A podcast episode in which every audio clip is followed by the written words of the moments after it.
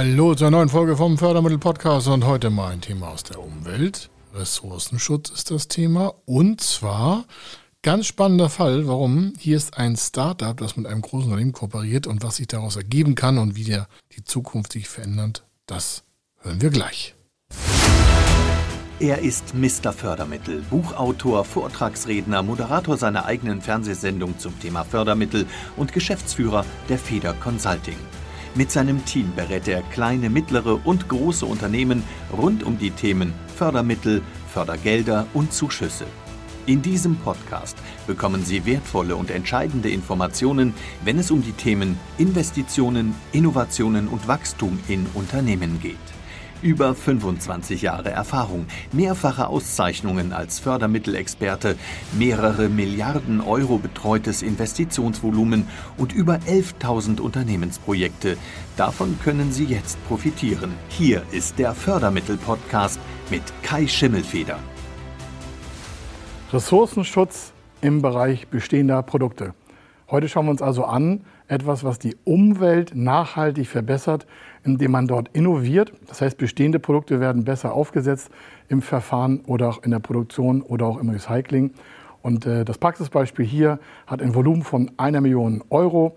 Das ist ein junges Unternehmen, ein Startup auch, was äh, kooperiert mit einem großen Industrielieferanten, der sich aber gesagt hat, es können das Startup besser machen, indem es einfach schneller, agiler arbeitet und äh, deswegen gab es eine Kooperation, deswegen gab es auch einen Zuschuss, deswegen gab es auch eine Eigenkapitalkomponente. Also Sie merken, ein sehr spannendes Thema und das schauen wir uns im Detail an. Ressourcenschutz, Ressourceneffizienz, das ist äh, gerade beim Thema Nachhaltigkeit ein großer Treiber. Nicht erst seit ein, zwei Monaten oder ein, zwei Jahren, sondern das ist schon seit Mitte der 90er Jahre ein großes Thema. Warum? Schon damals gab es Studien, dass man Rohstoffe, die auf der Welt abgebaut werden, um daraus Nahrungsprodukte zum Beispiel herzustellen. In diesem Fall geht es um Marmelade. Äh, um das einfach sinnvoller zu gestalten. Warum? Muss sich vorstellen, bis so eine Marmelade bei Ihnen auf dem Tisch steht, äh, haben ja viele Menschen dort Hand angelegt, viele Maschinen, viele Prozesse. Da ist viel Energie verbraucht worden, da ist Wärme produziert worden, da wurde gekühlt, ja, die Früchte müssen irgendwo herkommen. Da sind vielleicht äh, per Bahn, per LKW, sogar vielleicht per Flugzeug die Rohmaterialien an bestimmte Orte verbracht worden, um dann damit überhaupt den Prozess zu starten, dort am Ende Marmelade auf dem Tisch zu haben. Und äh, früher hat man sich, also früher, so ungefähr so vor 30 Jahren, hat man nicht sich so viel Gedanken gemacht, was ist eigentlich mit der Verpackung, wo die Marmelade dran ist. Oder wo ist eigentlich der Herstellungsprozess zu verbessern in Energie, Kälte, Wärme, äh, wie die Marmelade hergestellt wird. Oder was ist eigentlich mit dem Deckel? Mit dem Deckel für das Glas, wo die Marmelade dran ist, wenn das halt eine Marmelade im Glas ist. Gibt es ja auch äh, Pflaumenmus in Plastikverpackung, aber hier war es ein Glasprodukt und hier geht es auch um die Qualität von dem Glas und von der Form von dem Glas und von der Form und dem Recyclinganteil des Deckels. Und wie kriegt man das eigentlich von dem Papier gelöst? Und wie kann man das besser machen, dass in Zukunft da der quasi Endverbraucher nicht erst das Papier abmachen muss, um das dann wieder in den Recyclingbereich zu packen, um schon den Recyclingprozess zu vereinfachen? Denn wenn das Glas wieder, wo die Marmelade drin war, irgendwo in dem Recycling-Glasbehälter drin steckt, dann muss es ja wieder verarbeitet werden. Warum? Da müssen ja noch äh, Drecksreste, also von dreckigen Resten, die äh, Sachen ausgespült werden. Da muss noch der Restbereich abgeholt werden. Vielleicht sind noch ein paar Deckel drauf, vielleicht sind noch Papierreste dran. Sie merken, bevor so ein ganzer Bereich mal durchdacht wird, haben wir Menschen schon ganz schön viel, es hört sich jetzt halt aber viel Müll produziert. Und das geht ja so nicht weiter. Das wissen wir jetzt alle, also müssen wir alle daran arbeiten und äh, da machen sich halt Unternehmen Gedanken. In diesem Fall war es ein großes Unternehmen, dass sich ein Startup quasi herangeholt hat. Die waren schon in diesem Produktionsverfahrensverbesserungsprozess drinne. Die wussten also schon, was sie machen wollten. Bloß wie das so drinne ist äh, bei so Startups, da ist nicht genügend Geld. Und da greift die Förderung ein. Gerade hier auch in Kooperation mit großen Industriebetrieben. Warum? In diesem Projekt ist es so, wir haben ja eine Million Euro, ein neues Verfahren. Und zwar von der Lieferung bis zur Produktion, bis auch beim Endverbraucher und dort wieder in Verkehrbringung in den Recyclingprozess. Ähm, dann wird es ja wieder weiterverbracht, das Glas und auch alles, was an Verpackungsmaterial dabei ist. Und das äh, verbrauchte Material, eigentlich ja die Marmelade, die ist bei Ihnen wahrscheinlich irgendwo im Bauch und hat Ihnen hoffentlich geschmeckt. Aber dementsprechend ist es halt so, dass das Ganze natürlich viel weiter gesteckt werden kann in der Förderung als nur die Marmeladenproduktion. Das Förderprogramm, was hier jetzt quasi aktiviert wurde, nicht nur eins, sondern auch noch mehrere zusammen in Kombination, äh, hatte jetzt folgende Voraussetzungen. Das darf verwendet werden bei Ressourceneffizienz, also Verbesserung der Ressourcen, bei Verbesserung der Rohstoffverarbeitung und auch bei Reduzierung von Abfall. Gleichzeitig auch, das Produkt konnte genutzt werden, also das Förderprodukt, das ist ein Zuschuss. Die Höhe ist hier bei 1 Million Euro, 500.000 Euro. Und wenn Sie merken, 500.000 Euro Zuschuss, was sind denn noch für Anforderungen? die Wiederingangbringung von dem quasi Verpackungsmaterial. Verpackungsmaterial in diesem Fall ist das Glas, der Deckel und natürlich auch das, was drumherum meistens lavelliert, also dementsprechend Banderole ist, also Papier.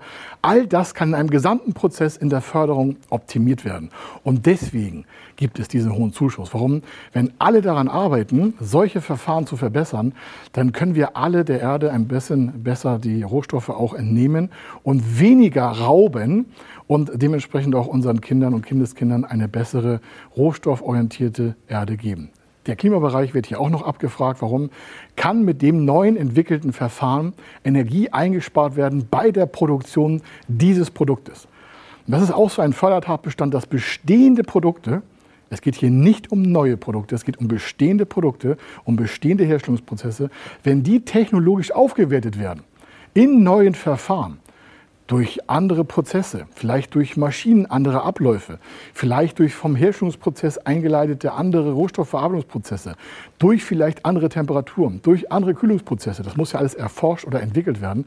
Wenn das alles machbar ist, deswegen gibt es da auch dann die Förderung, weil am Ende soll es energiesparender sein, ressourceneffizienter sein, ressourcenschonender sein und auch dementsprechend hat es immer den Bereich der Nachhaltigkeit, weil wenn wir wieder etwas in den Recyclingprozess, also in den Wirtschaftskreislauf zurückführen können und es wieder, also mehrfach verwertet werden kann in verschiedenen Qualitätsstufen, dann haben wir wieder alle was davon. Also deswegen gibt es die Förderung.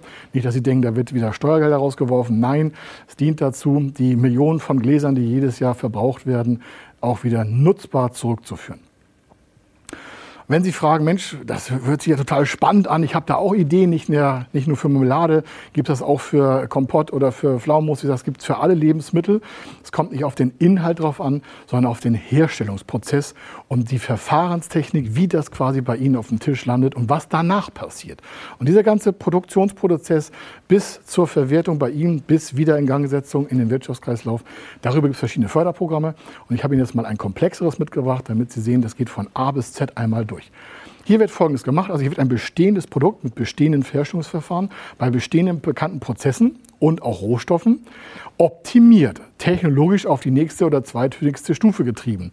Dazu muss man natürlich vorher erstmal ins Risiko gehen. Warum? Das kann man nicht einfach nur weiterentwickeln, sondern man muss wirklich Prozesse risikohaft in Gang setzen, vielleicht sogar investieren in ganz, ganz viel Menschen, also in ganz viel Personalkosten, die dann sich Gedanken darüber machen, wie der Prozess so optimiert werden kann, dass am Ende etwas energieeffizienter, nachhaltiger, klimaschützender und damit umweltschonender überhaupt produziert werden kann. Also ich meine, es ist sehr, sehr feingliedrig und es kommt aber uns allen so gut. Also werden die Personalkosten gefördert, das habe ich schon gesagt. Da wird nämlich auch das Thema, also für die Umsetzung dieses Prozesses zur Entwicklung werden die Personalkosten gefördert. Das heißt, man grenzt das Projekt innerhalb eines Startups ab, zum Beispiel, und sagt, wir kümmern uns jetzt mit fünf oder acht oder zehn oder 50 oder mit 100 Mann um dieses Verfahren mit dem Ziel, umweltschonender und äh, ressourceneffizienter zu arbeiten. Und der nächste Punkt ist natürlich auch die externe Auftragsforschung. Warum? Manchmal kann so ein Startup gerade in dem Bereich äh, Ernährung, in dem Bereich äh, äh, Marmeladen, in diesem Fall, also Fruchtaufstriche, gar nicht alles alleine abdecken an Know-how. Das ist normal. Also sagt die Förderung, ihr bekommt auch noch, wenn ihr möchtet, eine Hochschulförderung dazu. Das heißt also, wenn Sie Know-how aus einer Hochschule, aus einer Universität dazu haben, ist die Förderung dieser Kosten sogar 100 Prozent. Das ist natürlich Wahnsinn. Warum? Das heißt, sie haben Know-how in ihrem Unternehmen und können das mit ihrem eigenen Personal weiterentwickeln. Und das Startup kann einfach einen besseren Projektplan machen, dementsprechend auch eine ressourceneffizientere Projektierung vorschlagen.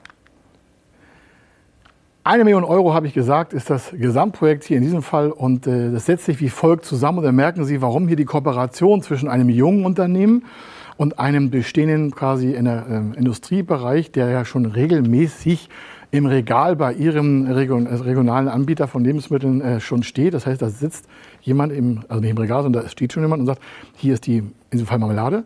Und jetzt wird der Prozess dahinter verbessert. Das merkt ja meistens der Endkunde gar nicht. Aber so ein junges Unternehmen könnte diesen gesamten Prozess bis zum Stand im Regal ja gar nicht alleine finanzieren. Also ist hier eine Kooperation äh, eingegangen wurden, die Folgendes macht. Das eine, das große Unternehmen, hat die Möglichkeit schon längst im Markt zu sein. Das hat schon Absatzketten, das hat schon Produktionsprozesse. Und das Startup hier, in diesem Fall ein junges Unternehmen, kooperiert mit dem Großunternehmen, um deren Ressourcen in Maschinen zu nutzen. Warum? Das Förderprogramm, was ich die ganze Zeit beschreibe, finanziert gar keine Maschinen. Das finanziert ja im Kern Personalkosten. Ja, es finanziert auch so ein paar Kleingeräte und Messtechniken, aber die großen Produktionsmaschinen, die werden damit nicht finanziert. Das müsste man in der Phase danach machen, sofern das Verfahren dann auch wirklich am Markt sich durchsetzen kann. Und Sie merken, wenn da so ein junges Unternehmen sich mit so einem Großunternehmen in eine Kooperation begibt, dann ist es eine also eher für Neuentwicklung, also das Startup in diesem Fall, und das bestehende Unternehmen schafft dann den Marktzugang. Und diese Kooperation ist natürlich ein super Glücksfall in diesem Fall gewesen. Warum? Das junge Team konnte sich dementsprechend mit den Personalkosten auf rund in dem ganzen Projekt auf fast eine Million Euro raufschrauben. Das heißt, es konnten genügend Mitarbeiter eingestellt werden, es konnten genügend Ressourcen freigestellt werden, auch mal out of the box zu denken. Warum? Es hat ja keinen Zweck, sich einfach nur zu sagen, ja, wie machen wir es denn heute? Da machen wir mal ein paar Schrauben anders und dann ist es morgen schon anders. Nein, nein, es sollte hier ein, quasi eine Revolution werden um die Rohstoffe besser auszubeuten, um den Transport zu verändern, um die Produktion anders herzustellen, um das beim Endverbraucher viel, viel nachhaltiger dann auf den Tisch zu bringen. Und dieser Sprung wurde geschafft, indem halt rund eine Million Euro in das ganze Volumensprojekt da gesteckt wurde. Und der Zuschuss war hier 500.000 Euro. 100.000 Euro hatte das junge Unternehmen nur selber. Und dann fragt man sich, Mensch, wenn der Zuschuss 500 ist, 500.000 Euro, 100.000 selber, dann braucht es noch 400.000 Euro. Das wiederum hat dann ein Förderkredit geschafft, der sich aber gleichzeitig über eine Bürgschaftsbank einen Teil dieser Summe hat verbürgen, also versichern lassen quasi. Sonst hätte das Startup gar nicht diese Finanzierung bekommen. Zusätzlich hat das große Unternehmen, was quasi die Maschinen ja vorrätig hat, dem Ganzen so eine Art Patronatsbürgschaft gegeben, zu sagen, okay, wir unterstützen dieses Startup, warum? Das wird dann unsere Prozesse besser machen. Wir haben den Vorteil davon, dass das Ganze bei uns energieschonender aufsetzt. Wir werden auch nachhaltiger besser. Unsere Rohstoffe werden besser genutzt. Wir brauchen weniger von dem Gleichen für das Gleiche an Endprodukt. Sie merken, alle haben was davon. Und dementsprechend gibt es auch so eine hohe Förderung. Und gleichzeitig hat das Kleinunternehmen ein neues Verfahren entwickelt, das junge Startup, und kann sich dort weiter in dem Bereich vielleicht der Ernährungswirtschaft weiter etablieren, neue Prozesse, neue Produkte besser aufstellen. Und äh, wenn Sie sehen wollen, ob das für Sie was ist, können Sie sich mal die Konditionen angucken. Wir haben hier von der Projektlaufzeit hier fünf Jahre. Und äh, das Ganze in, in, diesem Projekt von fünf Jahren ist die äh, Entwicklungszeit nur 15 Monate. Projektlaufzeit fünf Jahre ist der Förderkredit und die 15 Monate in diesen fünf Jahren ist die Zuschusszeit. Sie merken, hier fällt die Zuschusszeit und die Förderkreditzeit auseinander. Und deswegen braucht es auch oftmals so große Kooperationen von Unternehmen. Warum? Die müssen das ja quasi dann tragen, um in den Markt zu bringen. Und daran scheitern viele Startups. Deswegen ist eine Kooperation in diesem Bereich halt elementar und wichtig. Und äh, wenn Sie wissen wollen, ob Ihre Projektlaufzeit oder Ihr Projekt überhaupt förderfähig ist, ob das in Ihrer Projektlaufzeit, was Sie sich vorgestellt haben mit Ihrem Startup, mit Ihrem Unternehmen, überhaupt sinnvoll machbar und tragfähig ist und welche Förderprogramme Sie so kombinieren können, dass das Ganze dann auch eine markterfolgreiche Chance hat, dann gehen Sie auf www.fördermittel-testen.de. Da können Sie Ihre Daten eintragen, dann kann man das auf Fördermittel testen, auch auf Kombinationsmöglichkeiten, auf Tragfähigkeit und auf Zukunftsfähigkeit und auf Nachhaltigkeit. Und dann haben Sie dementsprechend die richtige Finanzierung zusammen und können mit Ihrem Projekt weitermachen.